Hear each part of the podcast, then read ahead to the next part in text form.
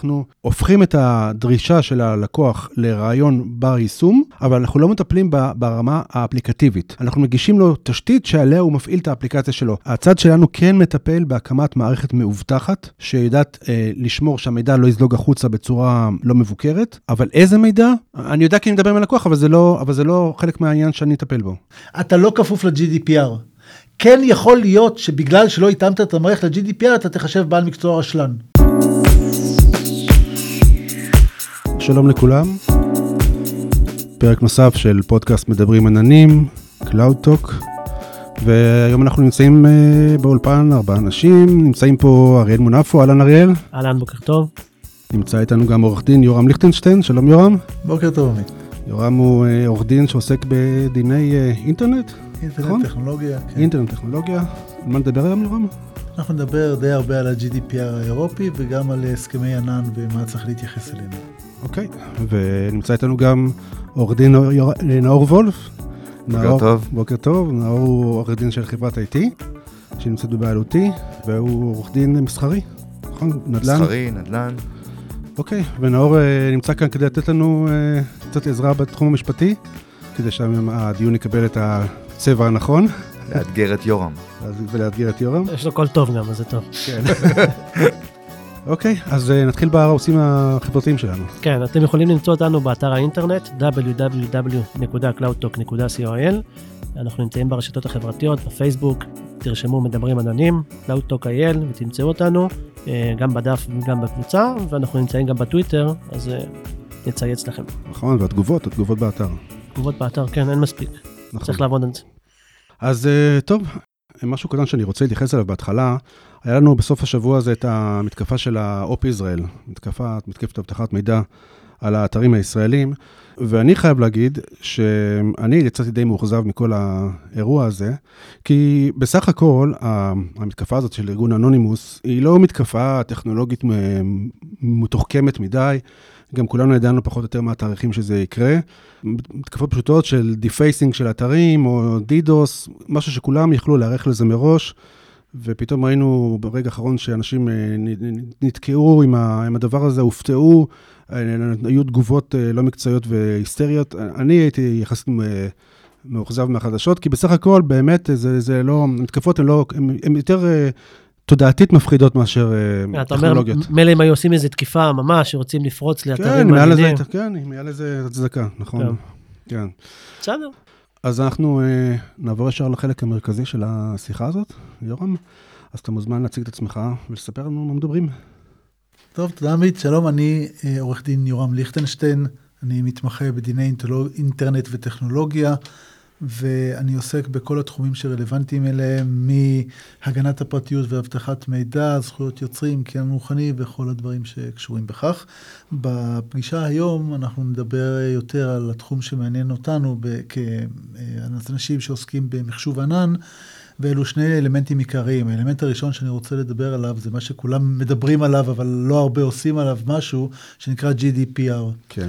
מדובר ב-GDPR, מדובר באיזשהו שינוי פרדיגמה אירופאית על האופן שבו אנחנו מתייחסים למידע אישי של אנשים. כרגע הוא חל רק על מידע על אנשים אירופאים, והוא לא חל עלינו למשל כישראלים. הוא כן יחול על עסקים בישראל שיש להם נגיעה כזו או אחרת לאנשים שנמצאים באירופה, אה, ולכן אנחנו חייבים להיות מודעים אליו ולמשמעות של זה.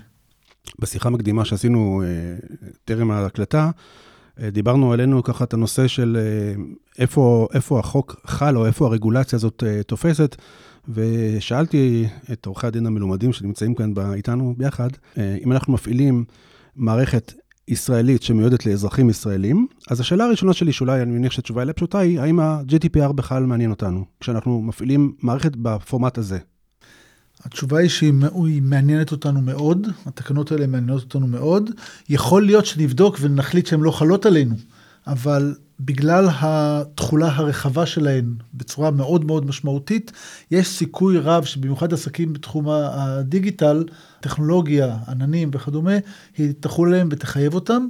אה, יהיה קצת יותר קשה לאכוף אותם על הישראלים מאשר על האירופאים, אבל גם זה אה, אפשרי. אוקיי, אז אני רוצה להתחיל את הדיון בצורה מדורגת, אז אני שואל אותך שוב, אם אנחנו מדברים על מערכת שעובדת בארץ, בשרתים שאנחנו יודעים שהם בארץ והיא מיועדת לקהל ישראלי בלבד, האם ה-GDPR יש לו איזושהי משמעות כלפינו? זה מידע ישראלי, זה לקוחות ישראלים, זה מפעילים ישראלים, שום דבר שלא קורה בתוך האיחוד האירופאי. אני חושב שההבנה מה ה-GDPR רוצה לעשות, תפתור לנו את השאלה הזאת בצורה מאוד קלה.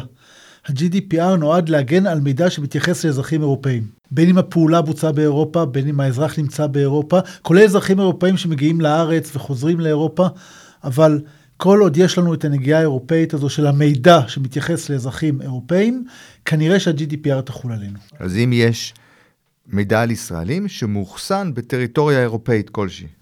מבחינת הרגולציה האירופאית, היא לא חלה על מידע שכזה. אוקיי, okay, אז דיברנו קודם כל על אם אני, אפילו גם אם אני, יש לי אתר ישראלי שמתאכסן ב- בישראל, יכול להיות שמישהו יבוא, אירופאי יתחבר, יכניס את הפרטים שלו, אז זה חל עליי, בצורה כזו או אחרת, אבל אם אני יושב בשרת אה, אירופאי ואני שם פרטים רק של ישראלים, אז, אז זה לא. בעצם שאלת החומרה היא פחות רלוונטית, מה שמעניין זה שאלת המידע שנאגר אצלנו. אוקיי? עכשיו שים לב, דרך אגב, שהאירופאי לא חייב להתחבר. יכול להיות סוג של monitoring. אם אתה יודע למשל איפה הוא ביקר ואיזה כתבות מעניינות אותו ואיזה מידע אתה רוצה לשלוח אליו ב retargeting של פרסומות למשל, זה סוג מידע שכבר עשוי להיכנס בגדר רגולציה אירופאית, למרות שלכאורה אנחנו לא יודעים הוא אותו בן אדם ספציפי, אבל ניתן לזהות אותו. אוקיי, okay, אז, אז אנחנו פודקאסט בנושא של מחשוב ענן, והמאזינים שלנו uh, ברובם עוסקים בתחום הזה ו, ומפעילים מערכות שנמצאות בדרך כלל uh, בגלל הקרבה הפיזית ב, ב, בתוך תחומי האיחוד האירופאי. אבל חשוב גם להבין את הצד השני של המטבע. אם זה מידע על אירופאים, והמידע מאוחסן במקום מחוץ לטריטוריה האירופאית, ה-GDPR גם יחול. במיוחד יחול, כיוון שההוצאה של המידע מאירופה החוצה היא רכיב מאוד משמעותי ברגולציה הזו. אוקיי, אז אני, אני רוצה להשלים את השאלה שלי. המאזינים שלנו מפעילים מערכות שנמצאות בענן, זה בדרך כלל, או, או בהרבה מקרים, נמצא בתוך תחומי האיחוד האירופאי, משום שהספקיות המרכז, המרכזיות מחזיקות שם אה, מרכזי מחשוב, ומבחינה אה, תשתיתית, מבחינת הרשת, יותר נוח לנו להגיע לאירופ, לאירופה, ה-latency יותר נמוך, ולכן כנראה זה חל עלינו מאוד. אתם מסתכלים לתחום אה, הענן בחומרה. אותי החומרה לא מעניינת. מה שמעניין אותי זה ה data flow. על החומרה יש, יש data. כן, אבל שאלה היא למי מתייחס ה data. ה data flow במובן מי הוא ה data subject, מי הוא האדם שהמידע מתייחס אליו. אם מדובר באדם טבעי שהמידע מתייחס אליו, אז בודקים איזה מידע זה, כיצד הוא נאסף ומה קורה. אבל אם אותו אדם הוא לא אירופאי, זזנו הצידה מהרגולציה. אוקיי. Okay. אז השאלה הנוספת ששאלתי את אה, שניכם, כשהיינו שם אה, לפני, כשדיברנו לפני ההקלטה, זה איך הדבר הזה חל על, עלינו כישראלים. זאת אומרת, האם אה, לצורך הדיון נאמר שנעברה עבירה על הרגולציה הזאת, אנחנו פה יושבים בישראל, עשינו את זה בתום לב או לא בתום לב, איך זה חל עלינו? איזה, איזה השפעה יש לנו, עלינו מבחינה משפטית? אני חושב שההשפעה פה היא כפולה. אחת זה השפעה ישירה של אכיפת אה, אה, רגולציה אירופאית בישראל. זו אה, שאלה מאוד טכנוקרטית מבחינה משפטית, במובן זה שברגע שניתן אה, החלטה משפטית או אדמיניסטרטיבית במוסדות המתאימים באירופה, ויש אמנות שמאפשרות אכיפת של החלטות או, או, או פסקי דין כאלו, היא תחול גם עלינו אם יחליטו לאכוף אותה. הדבר השני שלדעתי בתחום הענן הוא הרבה יותר רלוונטי גם כן, הוא משום שהרבה מאוד פעמים אנחנו נמצא את עצמנו נאלצים לאשר לשותפים המסחריים והעסקיים שלנו שאנחנו GDPR compliant.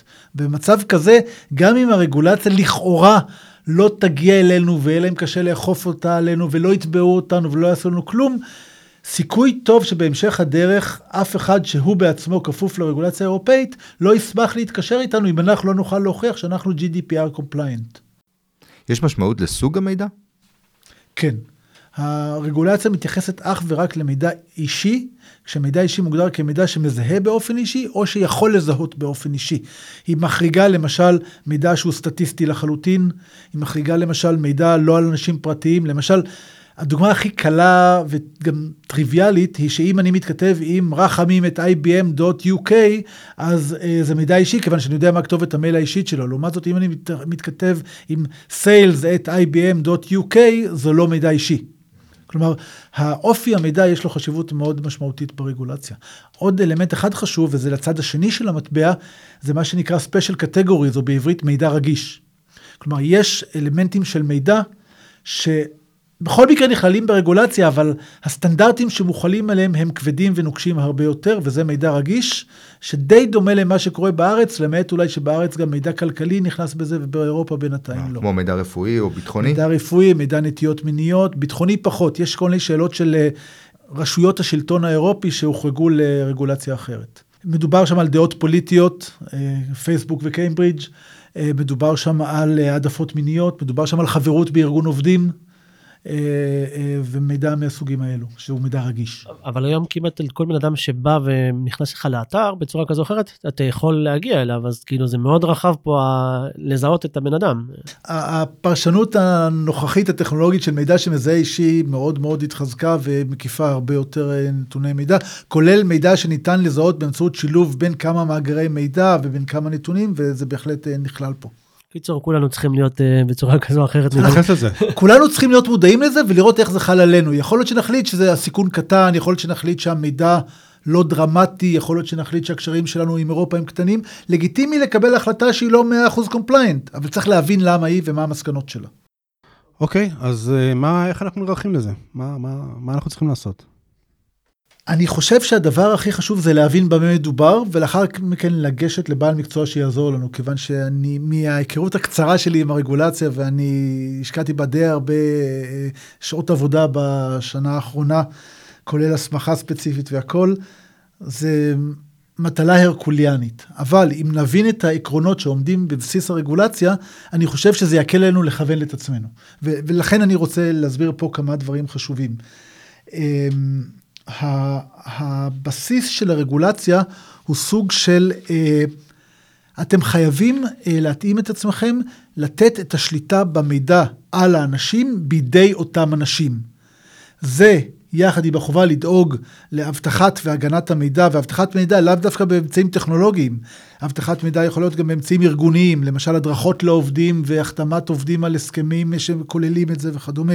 זה יכול להיות באמצעים ארגוניים של אה, מינוי אחראי הגנת מידע שיבדוק אותנו, יעשה לנו סקרי מידע וסקרי סיכונים ויחליט מה אנחנו צריכים לעשות כדי להשתפר. וזה יכול להיות גם בפיירוול ובאנטי וירוס ובכל הדברים המוזרים האלה שאתם בעננים מדברים עליהם. אה, אה, זה לא רק זה או רק זה. אבל אני רוצה כן לדבר על מספר עקרונות אה, חשובים ברגולציה, אני ארוץ על זה בקצרה. יש כמה עקרונות שאני אומר מה הם ואסביר מה מדובר ואז נתקדם. עקרון ההגינות, עקרון ההגינות אומר נורא פשוט. תהיו הוגנים עם נשואי המידע שלכם. תבדקו איזה מידע אתם אוספים, תבדקו מה אתם עושים איתם, איתו, תבדקו מה הסיכונים שמוטלים לכם, ותראו אם זה מספיק הגון או לא. האם אתם יכולים להקטין את הסיכונים, האם אתם יכולים לאסוף פחות מידע. רגע, זה, זה משהו מאוד אבסטרקטי, מה זאת אומרת הגינות? הרגולציה פורטת את זה לפרטים. ייקח לי בערך אה, סמסטר שנתי להסביר לך את הפרטים, ולכן אני נשאר, נשאר כרגע בלמעלה. אני רוצה להפנות אתכם, דרך אגב, לבלוג באתר שלי. בפוסט הלפני האחרון ישנו מדריך שפרסמתי על 16 צעדים עקרוניים שכדאי לנקוט בהם כדי להתאים את עצמך ל-GDPR, ייתן לכם מידע קצת יותר קונקרטי. Okay. אוקיי. כרגע אני עדיין ברמה של העקרונות, אני לא יכול להיכנס לפרטים בשיחה הקצרה הזאת. אבל רק לצורך השאלה, הדבר הזה אה, פרוט, אה, זאת אומרת, אפשר לפרוט את זה לנושא, כן, זאת, כן, באופן כן. אובייקטיבי אנחנו יודעים, אנחנו יכולים לעמוד בעיקרון הזה של ההגינות? כן. אוקיי. Okay. הדבר השני זה עקרון החוקיות. עקרון החוקיות, משמעו, תמצאו מה הבסיס החוקי שבעקבותיו אתם אוספים את המידע. האם זה הסכם ביניכם לבין אותו בן אדם? למשל, אם אדם קונה אצלי חולצה, הגיוני שאני אשמור על את המידע על פרטי הקשר שלו ופרטי המשלוח שלו ואתן לו את הדברים. האלמנט השלישי הוא האינטרסים האישיים שלי כרגול, כשולט במידע, בעל מאגר מידע. גם אלו יכולים להיות שיקולים שמאפשרים לי לאסוף מידע. צריך להיות רלוונטי. למשל, אם אני חברת כרטיסי אשראי שרוצה לבדוק אם מבוצע מרמה בכרטיסי אשראי, לגיטימי שאני אשמור מידע אישי ואפילו רגיש על אנשים, כדי שאני אוכל לבדוק את זה. ישנו אפילו חריג שמתייחס לשיווק digital marketing, digital direct marketing, שמאפשר שימוש באינטרס הזה לשם עמידה ברגולציה, יש לזה מגבלות, אבל כן, מכירים באינטרסים של העסקים. רגע, יש פה איזה חוט שמקשר בין כולם, זה מעין מבחן רלוונטיות. נכון, זה, שיש משהו, דיברנו על ההגינות, שיש משהו הגיוני ב, ב, ב, בפעולה הזו. ו, ודבר אחד חשוב, אה, אה, יש עוד בסיס אחד, והוא בסיס של הסכמה. אם מישהו נתן את ההסכמה זה בסדר. זה לא הסכמה כמו שאתם מכירים, להסכמה יש בערך עשרה תנאים ויותר שצריכים לעמוד בהם כדי שההסכמה תהיה GDPR compliant, תבדקו את זה. העיקרון נוסף הוא עיקרון השקיפות, תספרו לאנשים מה אתם עושים. אספתם מידע, תגידו, שלום, אני א', ב', אספתי מידע ג', ד', אני משתמש בו לה', ו', ואני גם מעביר אותו לז', ח' וט'. שאנשים ידעו, ירצו ייקחו, לא ירצו לא ייקחו, הכל בסדר. אלמנט נוסף הוא גם הגבלת המטרה וגם הקטנת המידע, וזה הולך ביחד. תסבירו לאיזה צורך אתם אוספים את המידע, לקנות אצלי חולצה, אה, לשלוח שיווק ישיר, אה, לבדוק אם אתם מרמים אותי, תסבירו ותאספו מידע, רק מידע שמתייחס לאותו צורך, ו... תשמרו עליו רק לצורך הזה. אם אני אוסף מידע לצורך קניית חולצה, זו הדוגמה שאני משתמש בה תמיד, לא הגיוני שאני אדע מה שם האימא של הלקוח שלי. ולא הגיוני שאני אשבור את המידע הזה במשך עשר שנים. אוקיי, זה מתקשר לעקרון השקיפות שדיברת עליו. שקיפות והגינות, זה, כן, כל העקרונות הם intertwined, הם, okay. הם אוקיי. שלובים אחד בשני. אבל את כל זה אני אסגור, יכול לסגור ב, אתה יודע, תנאי שירות או משהו כזה, עשיתי וי וסיימתי. זה ההסכמה. כן, אבל פה, אבל פה, גם פה יש דרישות הרבה הרבה יותר מורכבות לאיך מציגים הסכמה, כולל מה בדיוק צריכה לכלול ההודעה ללקוחות, איך אפשר להציג מדיניות פרטיות שתהיה קריאה ומקובלת על הרגולציה, יש להם למשל המלצה ל... שלוש שכבות מידע שהשכבה העליונה היא מאוד מאוד כללית, השכבה האמצעית היא יותר מרחיבה והשכבה התחתונה היא מאוד מאוד מפורטת. זה מורכב הרבה יותר מזה, אבל בגדול כן, אם קיבלתם הסכמה כמו שצריך, זה בסדר. והדבר האחרון שאני רוצה להתייחס אליו בעקרונות, זה העקרון של הסודיות מצד אחד, שאתם דואגים שהאנשים שעובדים איתכם והספקים שלכם יהיו מודעים לכל הדברים האלו ויכבדו אותם. והדבר שני זה הזכויות של הפרטים, וזה אלמנט שמאוד חשוב להתייחס אליו ספציפית. הרגולציה מקנה בידי הפרטים רשימה של איזה 7-8 זכויות של, שחלקן היו בידיהן קודם, אבל לא בצורה כל כך אה, אפקטיבית, חלקן לא היו בידיהן, החל מהזכות לדעת אם אוספים עליי בכלל מידע, אני רוצה לדעת, אתם אוספים עליי מידע או לא, תגידו לי. דרך הזכות אני רוצה לדעת מהו אותו מידע, אני רוצה לדעת איזה מידע, תראו לי אותו. אפרופו סיפור uh, פייסבוק. פייסבוק, לגמרי. הסיפור של פייסבוק הוא בדיוק נכנס לעניין הזה גם שלא ניתנה הודעה מספקת, שלא ניתנה שקיפות מספקת, שזה לא, לא בוצע בהגינות מספקת, נכנס בדיוק לדברים האלו. דרך אגב, להערכתי הלא מלומדת, ה-GDPR הוא תגובה אירופאית ל... ל איך נקרא לזה? האקטיביות, אובר אקטיביות של התאגידים האמריקאים בתחום אה, המסחר בפרטיות שלנו. אז אם באמת נגעת באמריקאים, אולי אני פותח חלון למשהו אחר, איך יחסי הגומלין בין ה-GDPR ובין החקיקה האמריקאית, שהיא גם לא תמיד הן תואמות אחת את השנייה. ואולי גם שלנו, אם כבר אפשר... אה, אז בואו בוא נדבר על זה. אה, חלק מהשיקולים ב-GDPR זה אם אתה מוציא את המידע החוצה מאירופה. ויש mm. כמה אה, אפשרויות שמתירות לעשות את זה. הראשון בהם הוא מה שנקרא adequacy decision, החלטת תואמות, החלטת הלימות. כלומר, האם ה... הסקטור או המדינה אליה אתה מוציא את המידע עומד בדרישות האירופאיות. לישראל יש החלטת אלימות שכרגע היא בפועל, יש אמירות שאולי תפקע אוטומטית עם כניסת הרגולציה, אבל אני יודע שהרשות להגנת הפרטיות מטפלת בנושא הזה באופן אינטנסיבי כרגע. גם לארצות הברית יש מה שנקרא US-EU Shield, המגן אה, אה, בין ארצות הברית לאירופה. צריך לבדוק, יש גופים שבניגוד ל-GDPR שעוד אין סרטיפיקציה, יש גופים שנותנים סרטיפיקציה לעמידה ב-EU, אה, Shield. שווה לעמוד בזה, ואם עמדנו בדרישות של החלטת הלימות או, או Shield, אנחנו בסדר. האלמנט השני, שגם אם לא, אם נשמור על אלמנטים של ה-GDPR, נהיה סוג של compliant ונבטיח הגנת מידע כמו שה-GDPR מצפה מאיתנו, יהיה בסדר. אבל יכול להיות מצב שחקיקה אמריקאית תגיד, יש מצבים שאתה מחויב למסור לי מידע, וה-GDPR דווקא שומר על הסודיות. נכון. ואז יש פה סתירה. נכון. ואני חייב להגיד ש... המגעים בין האירופאים לאמריקאים לקביעת השילד הזה היו מאוד מאוד קשים בדיוק בגלל התעקשות של האמריקאים, הפטריוט אקט למיניהם, שאנחנו רוצים לדעת uh, מידע, במיוחד שמתייחס לטרור ולדברים כאלו, mm-hmm. והמסמכי סנודן שהתחילו את כל התהליך הזה, הכניסה של האמריקאים, של השלטונות האמריקאים לתוך המידע, uh, היא כל כך מסיבית שמאוד מאוד הפריעה לאירופאים לעשות שילד כזה.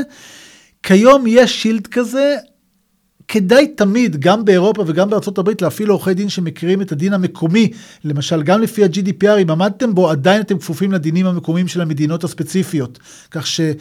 כן כדאי לבדוק במדינות הספציפיות. אני יודע, זה מבוך משפטי שלא נגמר. אתם לא לנו לעבוד. לכן, לכן אני, אני רוצה להגיד משהו לפני הכל. כולם אומרים לי, אוי, אתה מפחיד את האנשים, אתה סתם עושה רעש. אני מפחיד כי זה הולך להיות מפחיד. אבל הפתרון הוא כזה, הפתרון הוא לא 100% או 0. זה לא דיכוטומי. אם אנחנו נדע להתאים את עצמנו, נבדוק את עצמנו כמו שצריך, חשוב, נתעד את עצמנו, נשמור תיעוד של ההחלטות שלנו ושל השיקולים שלנו, שנוכל להוכיח את ההגינות שרצינו להוכיח אותה, ונטעה, גם האירופאים אומרים, אל תדאגו, אנחנו לא מחפשים כאלה. גם אם נגיד לכם נו נו נו, גם ניתן קנס כזה או אחר, אנחנו לא שם. המטרה היא שתנסו להיות compliance, לא תצליחו, תתאימו את עצמכם. יש צפי להסדרה בינלאומית, איזו אמנה בינלאומית שתסדיר את הכל? תיצור את ההתאמה בין החקיקות?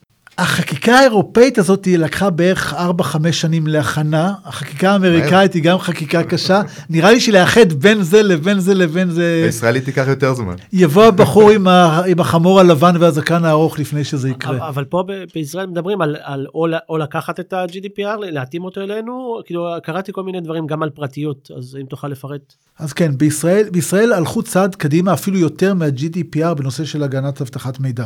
יש תקנות שנכנסות פחות או יותר 20 יום לפני לתוקף גם כן, שמאוד מסדירות את העניין של הגנת מידע, שלקחו רכיבים משמעותיים מה-GDPR והחילו אותו בארץ.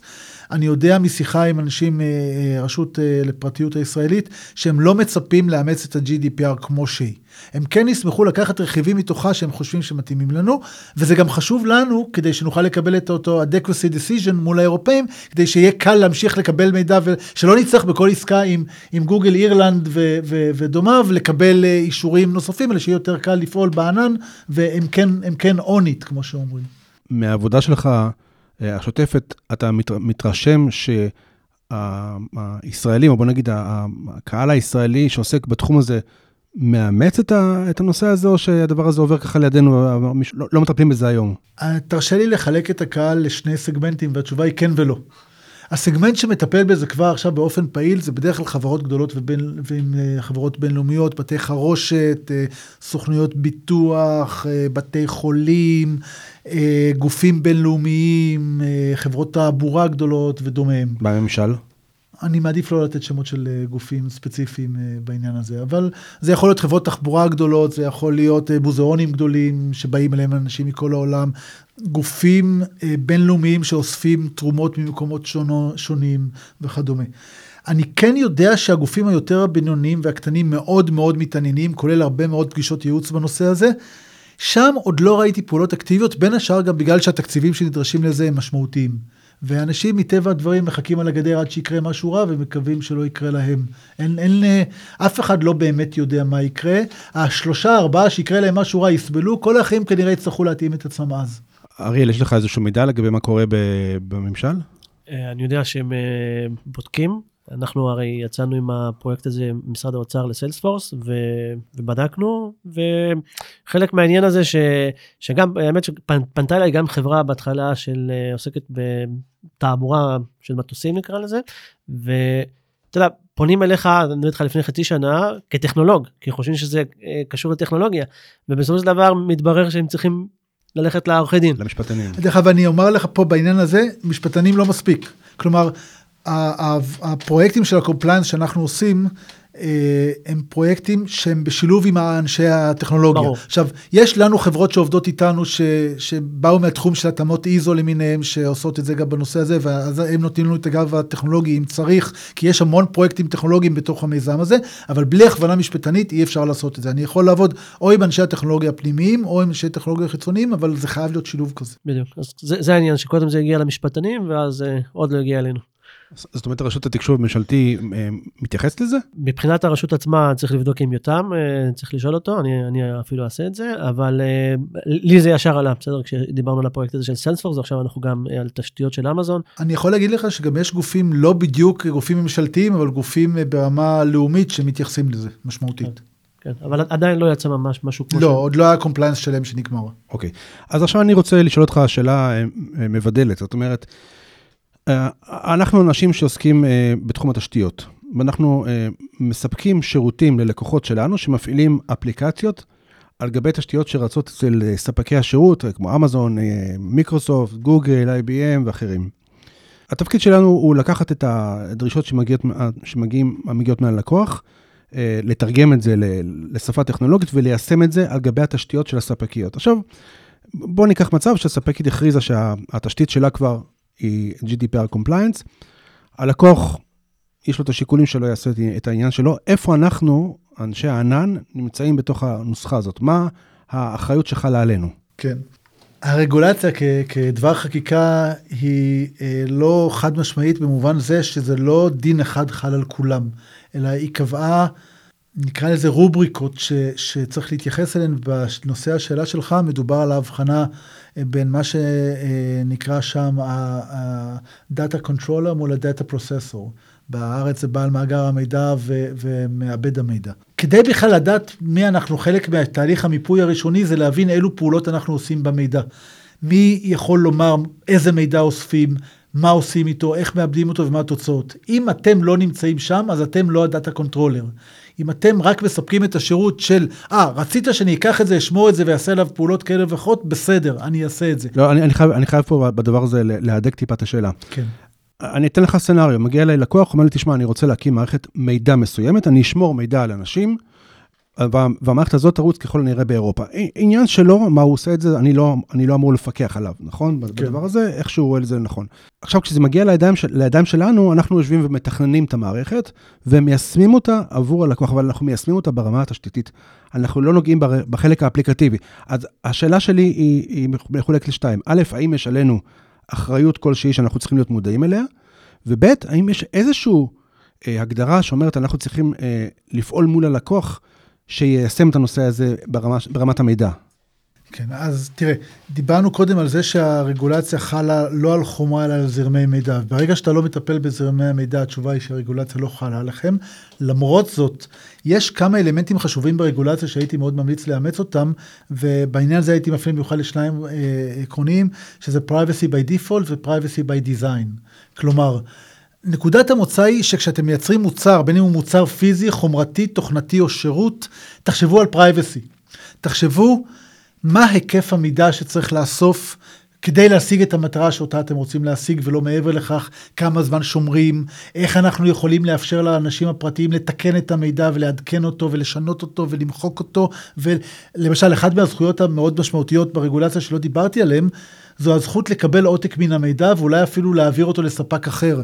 היום אם תנסו בפרפרנס שלכם בפייסבוק, תוכלו download my information, תקבלו קובץ של מיליוני בייטים לערך, שמראה את כל השטויות שעשיתם בפייסבוק בשנים האחרונות. לפי הרגולציה, בעל התשתית חייב לאפשר להעביר את זה ב-machine readable אה, ו-efficient way לכל ספק אחר. גם שם יש כל מיני מגבלות של פגיעה בצדדים שלישיים, לא ניכנס לזה. אבל אנחנו כן מדברים על אלמנטים שאתם צריכים ליצור בתשתית שאתם יוצרים לעבור הלקוח שלכם.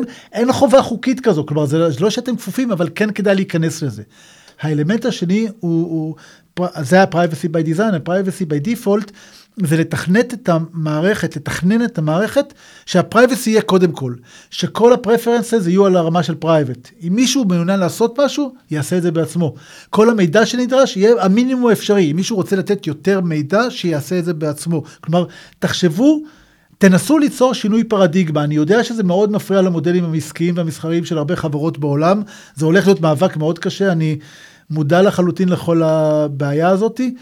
זו כבר החלטה מסחרית וסיכון שמותר לקחת אותו, אבל צריך להיות מודעים למשמעויות שלו. אני חושב שעמית שואל, מעבר לשמירה על המידע, הוא כמתכנן, כדיזיינר של כל המערכת הזאת, האם הוא צריך לדאוג לכללים, לכללי הגנה מסוימים, הגנה על המידע, שמוגדרים ב-GDPR?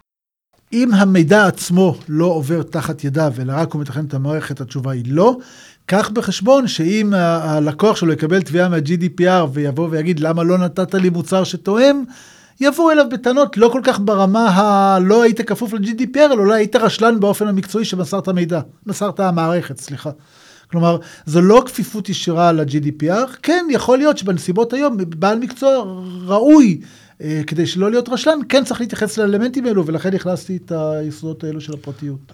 אני, אני, לא, אני לא לגמרי יודע מה, אני, אני לא לגמרי יוצא מה, מהתשובה כאן כשאני מבין את זה, כי, כי אתה חייב להבין שאנחנו נמצאים בנקודה שבה אנחנו הופכים את הדרישה של הלקוח לרעיון בר יישום, אבל אנחנו לא מטפלים ברמה האפליקטיבית. אנחנו מגישים לו תשתית שעליה הוא מפעיל את האפליקציה שלו. עכשיו, נכון, אנחנו מודעים לכל נושא אבטחת המידע ונושא הפרטי, לא הפרטיות, אני אבדיל על נושא אבטחת המידע, מידע. זאת אומרת, הצד שלנו כן מטפל בהקמת מערכת מאובטחת, שיודעת אה, לשמור שהמידע לא יזלוג החוצה בצורה אה, לא מבוקרת, אבל איזה מידע? אני יודע כי אני מדבר עם הלקוח, אבל זה לא, אבל זה לא חלק מהעניין שאני אטפל בו. אז אני אנסה לזה, אני חושב שעניתי, אני אולי הסתבכתי מדי בתשובה, אבל אני אנסה לענות יותר פשוט. אתה לא כפוף ל-GDPR. כן יכול להיות שבגלל שלא התאמת את המערכת ל-GDPR, אתה תחשב בעל מקצוע רשלן. למשל, יש משמעות להצפנת מידע? שזה בהחלט. בתחום שלו? בהחלט. זה לא קשור למידע עצמו, אלא איך אני מאבד את המידע, איך אני מעלה את המידע. התשובה היא חד משמעית כן. אני, אני רוצה שוב לדבר על העניין הזה. שימו לב שכשאנחנו מדברים על ה-GDPR, תצאו ממחשבה ה-Technology Centered. אנחנו כבר לא Technology Centered, אנחנו גם טכנולוגי, זה בסדר. כן הצפנת מידע, כן אנונימיזציה, כן מושג חדש שימצאו שנקרא פסודונימיזציה, שזה חלוקה של שני מאגרי מידע במקום מאגר מידע אחד וכולי וכולי. זה דברים שחשוב וצריך לעשות. אם תעמדו בתקנות אבטחת המידע הישראליות, סביר להניח שבעניינים הטכנולוגיים אתם תהיו בסדר ב-GDPR, ברוב המקרים. האלמנטים החשובים ב-GDPR חורגים מהטכנולוגיה, ולכן כן חשוב להכיר אותם כבעל מקצוע שעוסק בתחום, וזה כל שאלות הגנת הפרטיות, החל מזכויות הפרט, לקבל עותק, לשנות עותק, ובאיזה דרך אפשר לעשות את זה. כלומר, אם הלקוח שלכם חייב שהמערכת שלו תאפשר מסירה של המידע ללקוח בצורה מסוימת, ואתם לא תיתנו לו מערכת כזאת, אני בתור לקוח הייתי בא אליכם בטענות. יכול להיות שיש גם עניין אה, שכשאנחנו עובדים עם לקוחות שלנו, אנחנו חשופים למידע שהם מנהלים, ויכול להיות שאת המידע הזה אנחנו גם, מעצם פעילות שאנחנו מעבירים אותו להם נקודה ממקום למקום, אנחנו, אתה יודע, גיבויים ושחזורים, לצורך הפשטות של... תראה, שינית לגמרי את הסצנריו של השאלה, כי עברת מחומרה בלבד לחומרה עם מידע. אם יש נכון, מידע, נכון. אתה כפוף לרגולציה. מידע אירופאי. אין טעם להפעיל את החומרה אם היא לא תחזיק מידע בסופו של דבר. לא, השאלה היא אבל אם זה מגיע אליך ואם אתה מגיע אליו הוא לא מגיע אליי לאיבוד, אבל הוא מגיע אליי כי אני נוגע בו כי זה חלק, כי ברגע, שה, ברגע שהלקוח אה, העלה מידע על המערכת, מאותו רגע אני נוגע במידע. אז זה, זה נקרא, ההגדרה של עיבוד ב-GDPR היא הרבה יותר רחבה ממה שנדמה לך, כולל מחיקת מידע זה פעולת עיבוד, כולל שמירת מידע זה פעולת עיבוד, לכן אתה כפוף לזה. אכלנו אותה. אין, תשמע, זה... אתה מסכם את זה. כן, לא, זה, כמו שאמרת, תחשוב, ארגונים גדולים מסוגלים לעשות את זה, חבר, חברות אה, קטנות, בינוניות, אין סיכוי שמישהו יבוא וישקיע את כל המשאבים שלו, נכון. זה, זה, זה ענק מדי, אני נכון. מאמין שזה זה גם התרשמות אבל שלי. אני, אני חושב, אני חושב, אם תראו את הרגולציה, אתם תראו שהרבה מאוד פעמים הם קוב- קוב- קובעים appropriate. כלומר, אתה צריך לעשות משהו שהוא יהיה appropriate. חלק מהשיקולים זה, כל עוד שקלת, בדקת את הסיכון, הקטנת את ה... למשל, אם אספת פחות מידע. מהיכולת שלך, אבל התאמת אותו רק למה שאתה צריך אותו, ושמרת עליו באמצעים סבירים, ונתת אפשרויות סבירות לפעול בו, אתה לא תהיה הרשע הגדול של הרגולציה. אז אולי יגידו לך, נו, נו, נו, תשנה פה, תשנה שם. כלומר, אני חושב שאנחנו מסתכלים על זה שחור לבן, כי, כי, כי מה שאנחנו לא מבינים מפחיד אותנו. אבל בפועל, אם, תח... אם נשנה את הפרדיגמה, אם הפרדיגמה של העסקים בתחום תהיה שמעכשיו גם לפרטיות יש משמעות, מה שעד היום לא היה, תוך מספר קצר של אה, שנים, זה כבר לא יפריע לנו. זה נכון, אנחנו בתקופת מעבר קשה, אין מה לעשות. אבל ברגע שהפרדיגמה הזאת תשתנה ונפנים את העקרונות האלו, גם אם לא נהיה מושלמים, לא יקרה כלום אם לא נהיה מושלמים. לא... יש רק אחד שהוא מושלם וזו אשתי. אבל אה, לא יקרה כלום חוץ מזה. אני לא יכול, את זה אני לא יכול, לא לא אוריד את זה בעריכה שיוכל להשמיע. אני- כן, לא. את זה אשתו אמרה לו להגיד. אבל הכוונה היא, אני מבין למה הפחד, הפחד הוא מהלא נודע. אני חושב שאם הפרדיגמה ש, שלנו תשתנה באופן שצריך לכבד גם את הפרטיות, ונתחיל לפעול בנושא הזה, ו, וכן נקבל, אתה יודע מה, לא נהיה GDPR compliant, אבל נקשיב לכמה הרצאות ווובינרים ונקרא באינטרנט ונבין את העקרונות שאנחנו צריכים לעשות, ונתקרב אליהם. אז נקבל נו נו נו אם לא נהיה בסדר, אז נקבל קנס כזה או אחר. לא, לא הייתי מפסיק לעבוד בתחום בעניין הזה. אז יש, יש משהו שכמו שאמרת, לקרוא ו, ולהתעניין ו, ולהבין, ואני נשקעתי לא מעט ב, ב, לא יודע, חודש, חודשיים האחרונים, ויש הרבה מידע, כמובן יש את האתר האירופאי שהוא, ה, שהוא הראשי, של ה-ICO. בדיוק. ויש כל מיני uh, אחרים שזה מכה כי הם לא מושלמים ו... ו- חסרים מאוד. וחסרים מאוד ואתה יודע יש כל מיני כאלה שמגדירים את עצמם אה, מומחים ב-GDPR ואז חשוב קודם כל להגיע לאתר המרכזי ולקחת משם את המידע אנחנו נשים לינק.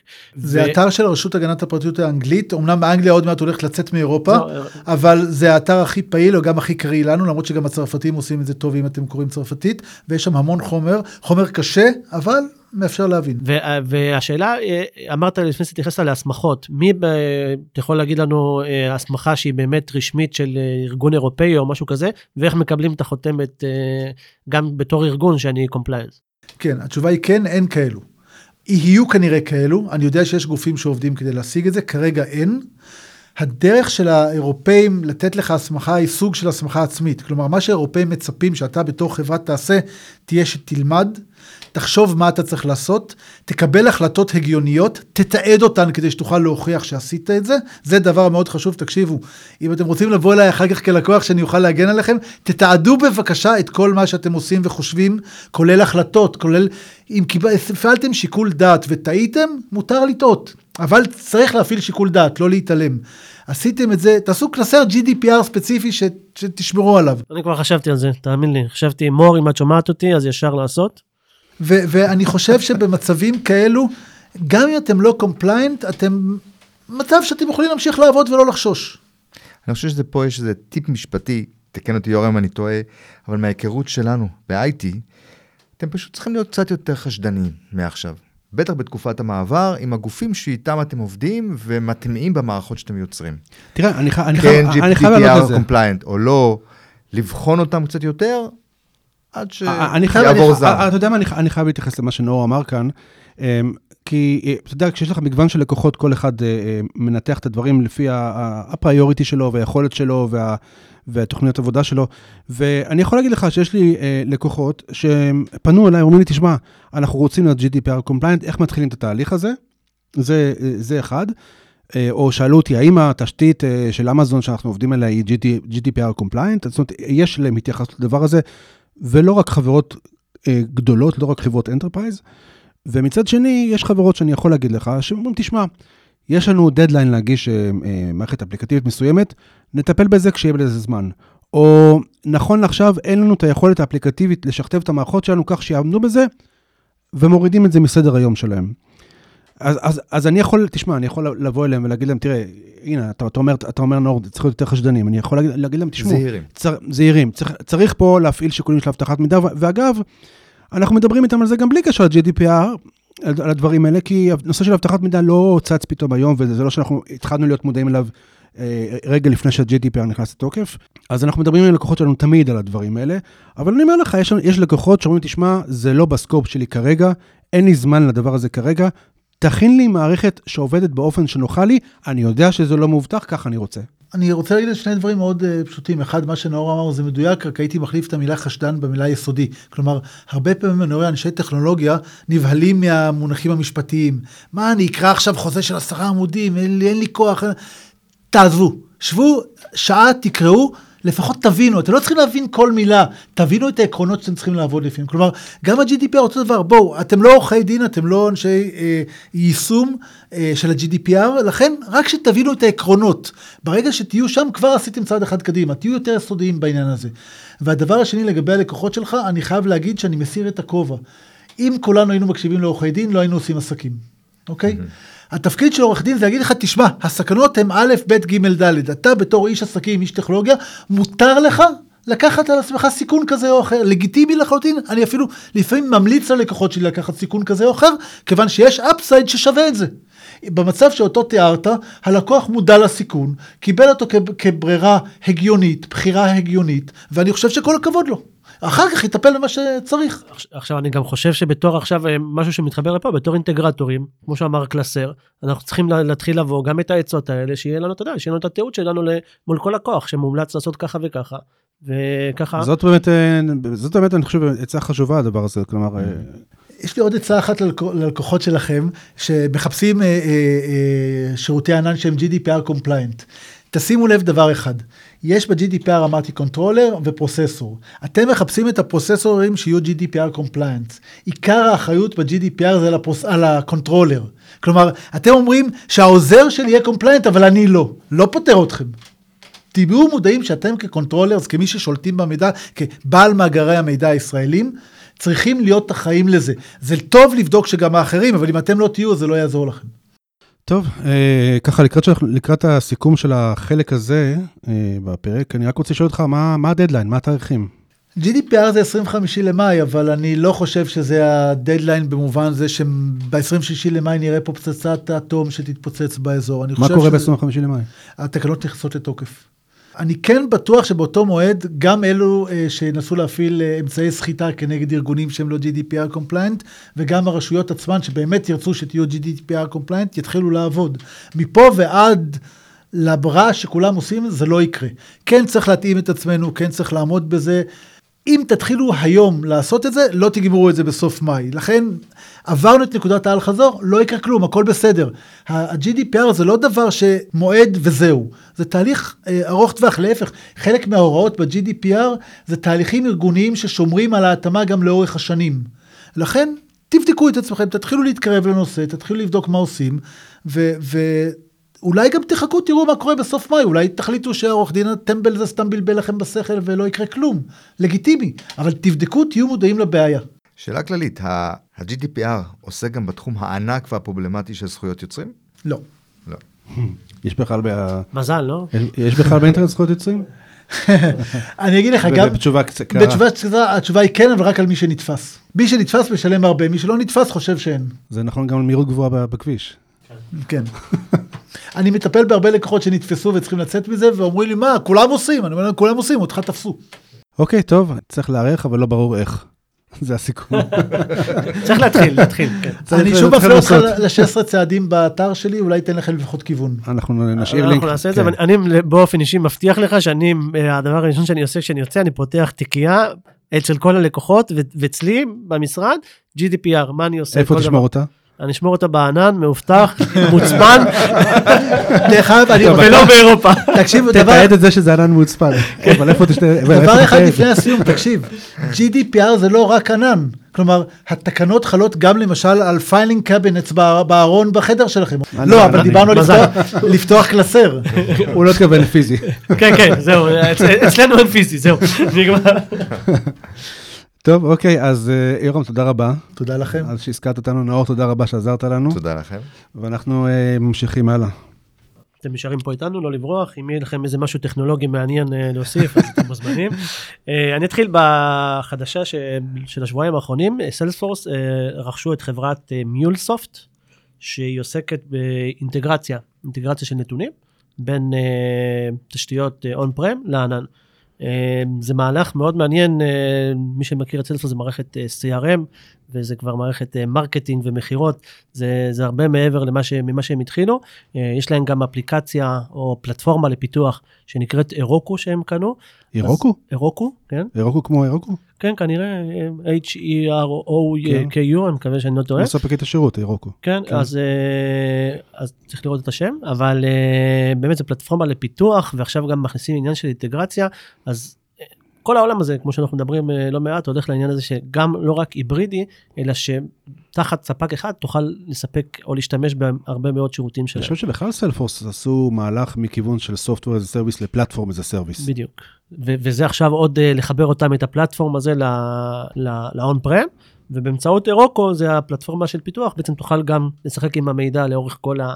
גם מהפלטפורמה באון פרם, ותשמע, זה, זה לסלספורס לדעתי זה שינוי uh, מדהים. תחשוב שכולם מדברים על המעבר לענן, ופתאום שירות SaaS לגמרי אה, יורד לפלטפורמה, ועכשיו הוא יורד ל on-prem. זה, זה מראה על הכיוונים. והם GDPR compliant? אני מקווה בשבילם. הם שומרים הרבה מידע, זה CRM. כן, כן. האמת שכן. זה, זה אגב אחת השאלות ש... שכמו שהזכרתי, ששאלתי על הכיוון הזה, שאוקיי, זה data של ישראלים שומרים, אבל לא ניכנס לזה עכשיו. אוקיי, טוב, אז אני uh, מעלה שלושה דברים מעניינים שראיתי. אחד זה שאמזון מצטרפת לתחרות על, ה, על שמירת הסיקרטס שלנו. Uh, סיסמאות, קיז, כל דבר שאנחנו רוצים לשמור אותו בצורה מובטחת, בסוד. הם הוציאו שירות שנקרא Secret Manager, זה הולכים ראש בראש מול ההשיקורפ וולט, ואני מניח שאנחנו גם נראה את השירות הזה הולך ומתממשק עם שאר ה-IPI שלהם, עם השירותים שלהם, זה, זה, זה דבר, מעניין. צעד משמעותי, כן. אז uh, Secret Manager, מוצר לאחסון של אה, Secrets. אה, באותו עניין אני רוצה אה, להמליץ אה, לכם לבדוק אה, כלי קוד, כלי open source שמצאתי, שנקרא אה, A38, זה כלי שמשמש לניהול מרכזי, אה, גם לאחסון וגם להקצאות אה, של אממ, SSH Keys. הכלי הזה נקרא אממ, H38, אנחנו נשאיר קישור אליו ל GitHub, אפשר ללכת ולראות אותו שם, להוריד ולנסות. ועוד דבר שאני, דבר שלישי שרציתי לדבר עליו, זה שאנחנו נשאיר קישור לסדרה של וובינארים, שנקראת Deploying and Managing Containerized Workloads in the Cloud. זו סדרה של שישה וובינארים מוקלטים. מתחיל מ-Getting Started עם, אה, עם Containers, אה, יש שם היכרות מאוד עמוקה עם נושא של, ה, של ה orchestrator, של Kubernetes, אה, מדריכי step by step ממש, ועד הוובינר האחרון שהכותרת שלו זה Deploying Stateful Services in Kubernetes. סתם, אגב, אולי רק משפט אחרון, אם דיברת על ה open source ושמירת, אתה יודע, סיסמאות וכולי, איך זה, אתה יודע, יש לך למי לבוא בטענה בסופו של דבר אם אתה בוחר בכלי open source? שאלה מעניינת.